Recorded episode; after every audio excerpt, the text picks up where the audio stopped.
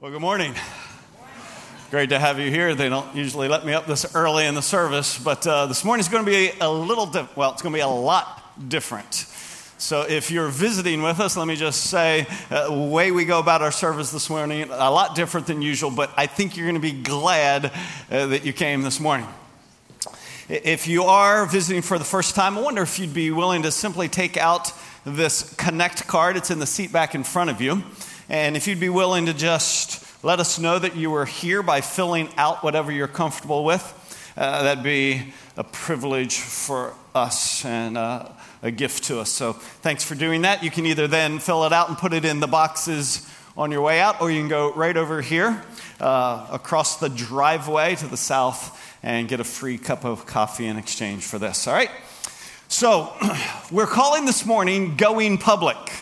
And we're doing that because uh, weather permitting, later today, we're going to go out to the beach at 4:30 and have the privilege of seeing 60 folks be baptized in the ocean. That will be the over. Yeah, that's going to be fun. It's not much of a beach day, but it's going to be a great baptism day.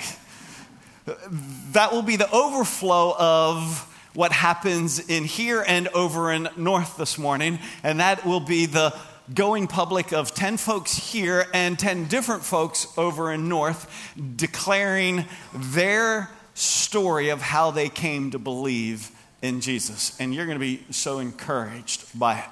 So, before we hear their stories, we are going to do an abbreviated message from the scriptures because we want to look in Acts chapter 8, if you would turn there. Acts chapter 8. And we're going to look at an individual's journey of coming to faith in Jesus before we hear 10 more individual journeys of coming to faith in Jesus. Now, you may not have been expecting me to give a message today because we're hearing 10 testimonies. So, uh, no less substance, just less minutes, all right, For, uh, from this, from Acts chapter 8. As we read this passage, here's what I want you to be looking for. I want you to look at what do we learn about a journey towards believing in Jesus? All right? And then, second, what do we learn about the joy of participating in people coming to believe in Jesus? So, Acts chapter 8, verse 25 is where we're going to start. It says, So when they had solemnly testified and spoken the word of the Lord, that is the gospel, they started back to Jerusalem and were preaching the gospel to many villages of the Samaritans. But an angel of the Lord spoke to Philip, saying, Get up and go south to the road that descends from Jerusalem to Gaza. Uh, this is a desert road. Now, pause if you would for a moment, and let me give you some context. If you see on this map, right here is Jerusalem. That's significant because that is where the church was born, if you will. This is where the apostles were waiting, as Jesus told them to, for the Holy Spirit to come upon them. He does, and Peter stands up and preaches a message, and 3,000 res- people respond to the gospel. They believe in Jesus, are born again, and are baptized. And the gospel begins to go, as Jesus said it would, from Jerusalem to Judea to Samaria. And where we are in Acts chapter 8, what we just read is the gospel has just gone as far north as Samaria. Jesus said it's to go to the ends of the earth, but it hasn't yet gone there. It's gone as far as Samaria. And Philip was one of the men that God used to proclaim the gospel in Samaria. Now they are headed back, the apostles are, back to Jerusalem. On the way back, the angel of the Lord appears to Philip and says, Don't stop in Jerusalem. Go down to this road, the desert road that goes from Jerusalem to Gaza. So that's, that's kind of the picture. You can picture 295 going around Jacksonville. You didn't have any idea about the desert road in Jerusalem. So uh, this gives you an idea. He's saying, You've been here sharing the gospel, go down here. All right, back to the account, verse 27. So he, that is Philip, got up and went, and there was an Ethiopian eunuch, a court official of Candace, queen of the Ethiopians, who was in charge of all her treasure. And he had come to Jerusalem to do what? He had come to worship. And he was returning, going back home, and sitting in his chariot and was reading the prophet Isaiah, probably a scroll he purchased while he was in Jerusalem. He was like on a trip and he bought a new book, but not a book, a scroll, and he's trying to read it as he goes home. Then the Spirit said to Philip, Go up and join this chariot. Philip ran up and heard him reading Isaiah the prophet and said, Do you understand what you're reading? And he said, Well, how could I unless someone guides me? And he invited Philip to come up and sit with him. Now, the passage of scripture which he was reading was this, and this is from Isaiah chapter 53. He was led as a sheep to slaughter, and as a lamb before its shears is silent, so he does not open his mouth. In humiliation, his judgment was taken away. Who will relate his generation? For his life is removed from the earth. The eunuch answered Philip and said, Please tell me, of whom, do the, of, of whom does the prophet say this? Of himself or is he talking about somebody else? Philip opened his mouth, and beginning from this scripture in Isaiah 53, which we just read, he preached Jesus to him. And as they went along the road, they came to some water, and the eunuch said, Look, water, what prevents me from being baptized? And Philip said, If you believe with all your heart, you may. And he answered and said, I believe that Jesus Christ is the Son of God. Now, pause for a moment here. If you've been following along on the monitor here, you see these brackets. If you've been following along in your Bible and you use an NIV or an ESV, you're really confused right now because it actually, in those two translations, goes from 36 to 38. There is no 37 in the ESV or NIV.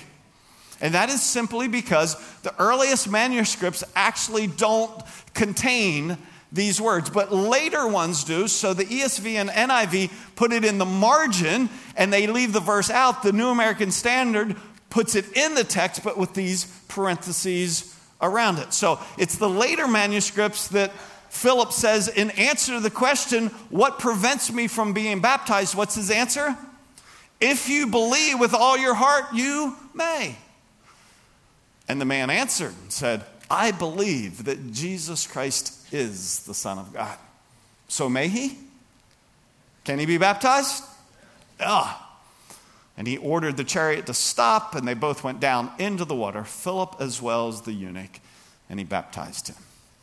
So, what do we say? We're going to look at the journey of believing in Jesus and the joy of participating with somebody in that journey. First, four observations about this man's journey towards believing in Jesus. I want you to notice first that he was already participating in religious activity, meaning what? He was in Jerusalem to do to worship, right? And he was not only in Jerusalem to worship, he was reading his Bible. So he's doing what religious people do, but we realize he's not yet in relationship with God. Now, I, I know we're like, I'm just not used to this. It's like 10 minutes in and we're already studying our Bible. This is like weird. Don't miss this. It is so easy in our culture to equate religious activity with relationship with God. And with all my heart, I want you to hear this morning they are not the same. See, folks will say, Oh, I, have always believed in God. I'm a Christian. I've always believed in God.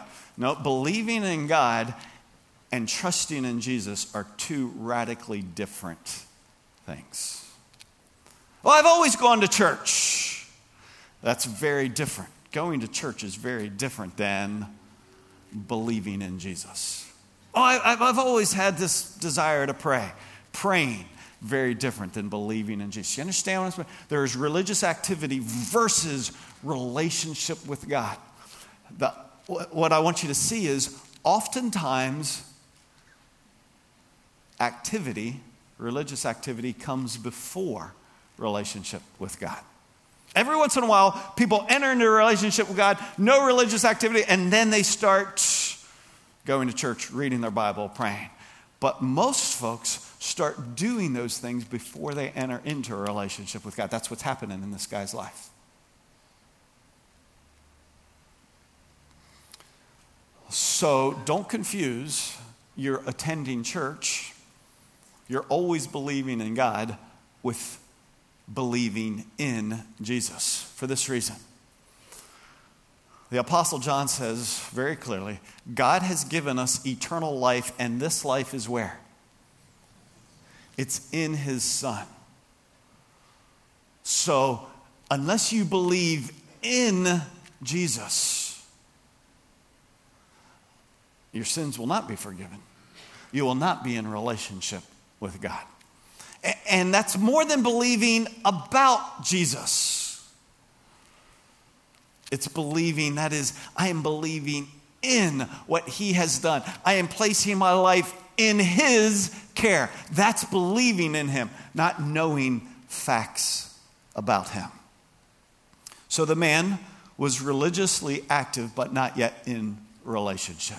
Maybe that's part of your story.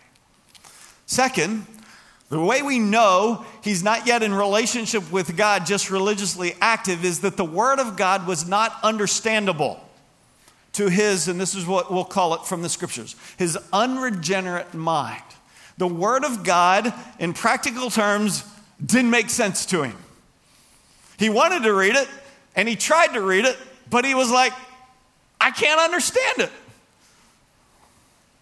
That is very simply for this reason this book right here, if you would look up here for a moment, this book, a supernatural book, not like any other book on the planet. Inspired by God, God breathed, not like any other book. This mind, apart from the Spirit of God, natural. Natural will never comprehend supernatural. The natural only is able to comprehend the supernatural when the Spirit of God takes the natural mind and makes it new by being born again. So that is why, quite frankly, when you try to read the scriptures apart from being in relationship with God, you don't understand it. That's what's happening with this guy. So Philip helps him understand.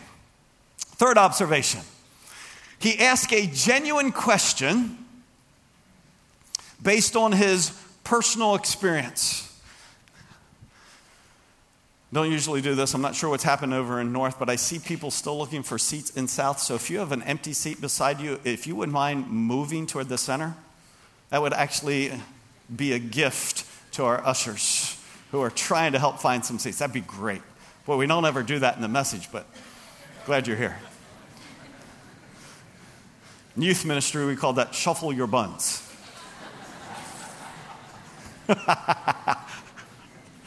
Sweet, thanks. Hey, if you need to do that over north, do that, please. All right, sweet.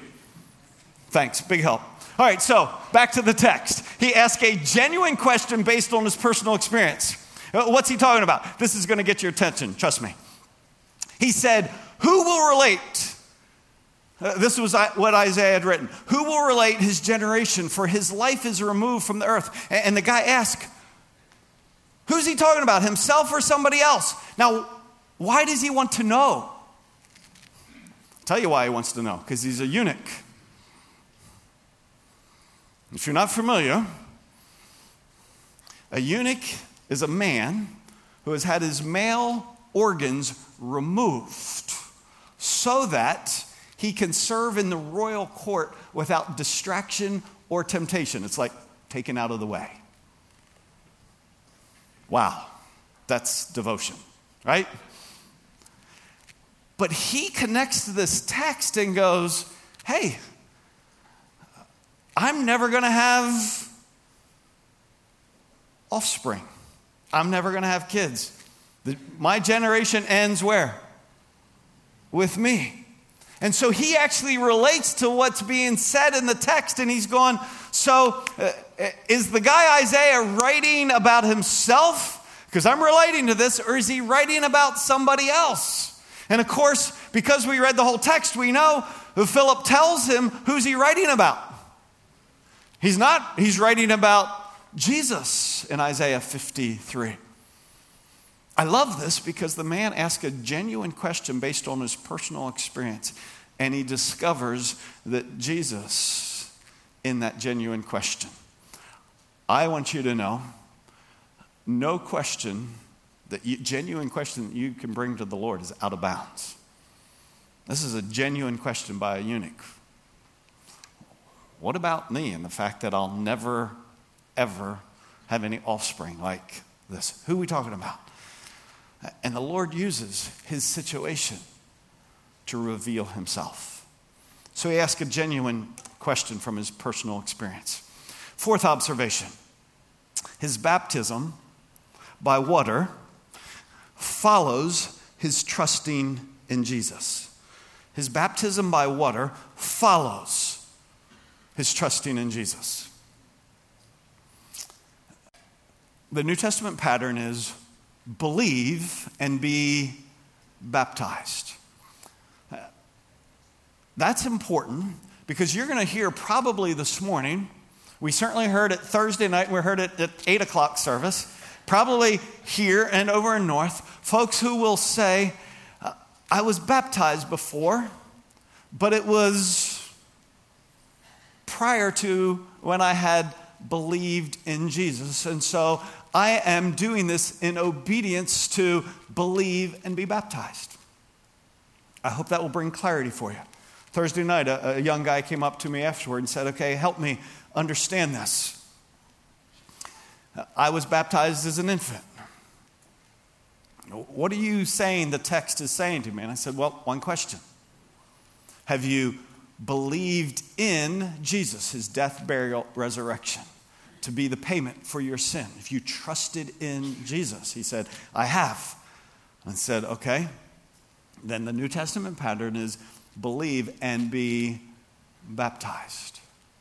Second question for you when you were baptized as an infant, whose decision was that? Was that yours or your parents? And he was like, Well, obviously, that's my parents. I was like, That's great. That was your parents' decision. Fine for them. It is your decision to now, having placed faith in Jesus, to go public. That's why we're calling this going public. It's your decision now to go in obedience to the Lord, go public with your story and your baptism. So we had a, a, a gal in 8 o'clock service who has been a follower of Jesus steady for 35 years and never been baptized and said, I was exhorted by the Lord from the scriptures, I should be baptized. And got baptized. So maybe that's your story. Baptism is intended to follow a trusting in Jesus. As you look there, I'm not sure where you are in your journey. You may be religiously active. You may be trying to read the scriptures. You, you may not understand it. You may be confused because you were baptized as a child or you were baptized as an infant. The question is not are you active, not have you been baptized. The question is have you trusted in Jesus as the one and only one who can save you from your sin. That's what the man did. I believe he is the Son of God. And Philip said, Let's be baptized because it's believe and be baptized. All right, that's the journey of this guy. And you're going to hear 10 other journeys in a moment. Real quickly, there's the joy of participating in someone be, believing. And first of all, I want you to notice the Philip part of this story is that God was already working in the man's heart before he sent Philip. You, you, capture that? Uh, God had already used people that we don't know about. We don't get their names, but he's in Jerusalem worshiping for a reason. He bought a copy of the scroll of Isaiah for a reason. There are people that have been in this man's life. We don't know who or how or when, but we're part of his story before Philip got involved. You're going to hear this morning some names involved. Remember this there will always be more names involved than the ones stated. Because God is always working in our journey. Sometimes we only see it at the last moment, at what you might think of as the harvest. But there's been lots of work to that moment. Philip gets present at the last moment, but God's been working in, the, in this man's heart long before Philip showed up. Second observation of the joy of participating, of being Philip, is this that that conversation between he and the eunuch happened because Philip said yes to the prompting of the Holy Spirit. Philip said yes to the prompting of the Holy Spirit.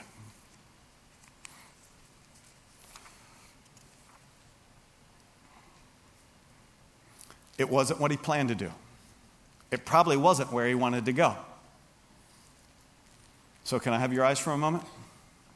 If you are a follower of Jesus, you should anticipate that the Spirit of God will prompt you to do what He wants you to do. Now, I, now, hear me clearly. He will never prompt you to do something contradictory to the Scripture. But he says to Philip, Go down there. Did Philip know why? No, just go down there. And then he says, Go get in that chariot. And he goes and gets in the chariot. You see, it's a saying yes and I want to encourage us, Christian Family Chapel, you who are Christ followers here this morning, do you have ears to be listening for the prompting of the Spirit? And is your heart prepared to say yes? Not, oh, but it's inconvenient. Oh, that would be awkward. See, sometimes we argue with him. That'd be weird. I'd feel stupid. I'm afraid. I don't know what I'd say. Here's what you say yes to what he wants you to do. That's why this conversation, uh, the Ethiopian eunuch enters into relationship with God through instrument of a man named Philip because God sent him and Philip said yes. We need to hear and be prepared to respond. Third, the conversation began with Philip asking a question. Remember what the first words were between the two men? Hey, do you know what you're reading? Do you understand what you're reading? And he found in that question a man who really wanted an answer. No, how can I help me? Here's a clue for us followers of Jesus. We love to answer questions that people aren't asking. And how many of you like unsolicited answers? Yeah, that's how many of you I thought liked unsolicited answers. Nobody likes unsolicited answers, but sometimes as Jesus followers, we run around giving unsolicited answers when in fact, what we ought to do is ask a question. So that when there are questions, genuine questions, we might actually then be have hearers who go, I'd like to hear what you have to say. Let's stop asking, answering questions that have been unasked. And finally, Philip answered the man's questions and shared Jesus. I love this. He answers the man's question. He starts with his answering the question Who's he talking about, Isaiah or himself? And then he teaches him Jesus. Why is that important, folks?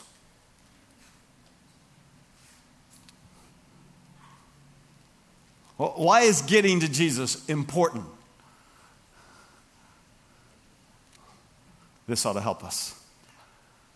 I am the way and the truth and the life. No one comes to the Father but through me, said who? Jesus. Don't miss it. So clear, but so obvious. It's important to get to Jesus because apart from Jesus, a person can't enter into a relationship with God. So it might start with a conversation about morality, or it might start with a conversation about hypocrisy in the church. It might start with a conversation about church hurt. It might start with a conversation about, yeah, I've never been able to understand the scriptures. It, it might start anywhere. But ultimately, if we're going to be participating in people entering into a relationship with God, we have to bring it to Jesus because apart from Jesus, you can't come to God.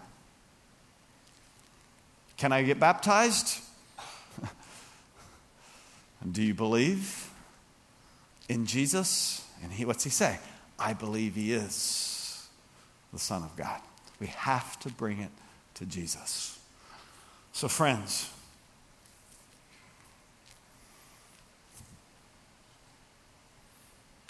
where are you in your journey?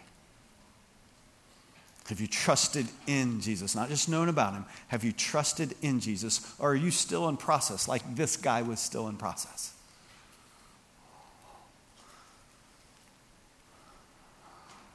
After last hour, two individuals said to me, I was still in process, but today I believe. So that may be where you are in your journey. If you already believe this morning, crucial question who are you being Philip to? See, you understand my point? Who are you being Philip to? Who are you going public with so that they can move from just activity and questions about God to relationship with God? I wonder if you would, I just want to remind you of an important tool. In front of you, in the seat back in front of you, is a card that looks like this. Would, would each of you grab one if you could? Sorry for front row people. Would you grab one? It's a, this size, has uh, pictures of folks around a table, the red question mark at the bottom. This is a ministry called Alpha. And Alpha is an opportunity. Uh, let's hold the plates right now for a moment. I know you guys are trying to help, but thanks. Let's hold them on. Alpha is an opportunity where folks can have a meal together and ask whatever question they have about their faith. And then hear a brief but excellent presentation about who Jesus is and answers to faith questions. It's Alpha is used all around the world. And we have folks who are going to get baptized today because they did Alpha this past earlier this year at CFC and found faith in Christ through that. So, this is an invitation. This is not for you to look at and then put back. It's for you to take with you so that maybe the Spirit of God will prompt you like He prompted Philip. It probably won't be run up to a chariot, but it might be give the invitation to a coworker. Give an invitation to a family member or to a neighbor. Offer to come along if they'd like. But this is a place where folks who have not yet trusted in Jesus, but have questions, just like this guy in Acts 8, can a- have their questions asked and answered. The power of the invitation makes all the difference. Most stories of faith begin with somebody invited me to something. So now, as the men receive our offering, thanks, guys. Uh, watch this the power of the invitation.